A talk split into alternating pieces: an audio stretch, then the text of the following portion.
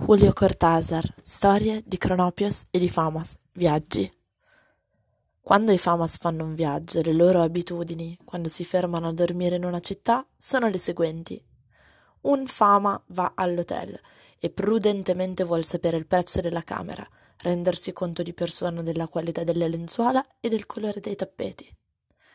Il secondo invece va al commissariato e stila una dichiarazione sui beni mobili e immobili dei tre e fa anche l'elenco del contenuto delle loro valigie.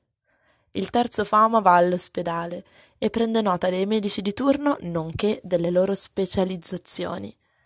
Finite queste incombenze, i tre viaggiatori si riuniscono nella piazza principale della città, si comunicano le rispettive osservazioni ed entrano in un bar a prendere un aperitivo. Prima però si prendono per mano e fanno un giro tondo. Questa danza è detta Allegria dei Famas. Quando i Cronopios fanno un viaggio, trovano tutti gli alberghi al completo, i treni partiti, piove come Dio la manda e i taxi non li vogliono far salire a meno che non siano pronti a farsi spellare vivi. Ma i Cronopios non si scoraggiano perché credano fermamente che queste cose capitino a tutti e prima di andare a dormire si dicono l'un l'altro Ma che bella città! Una città proprio bella! E sognano tutta la notte che la città è in festa e che loro sono invitati a tutti i ricevimenti. Il giorno dopo si alzano allegri ed è così che viaggiano in Cronopios.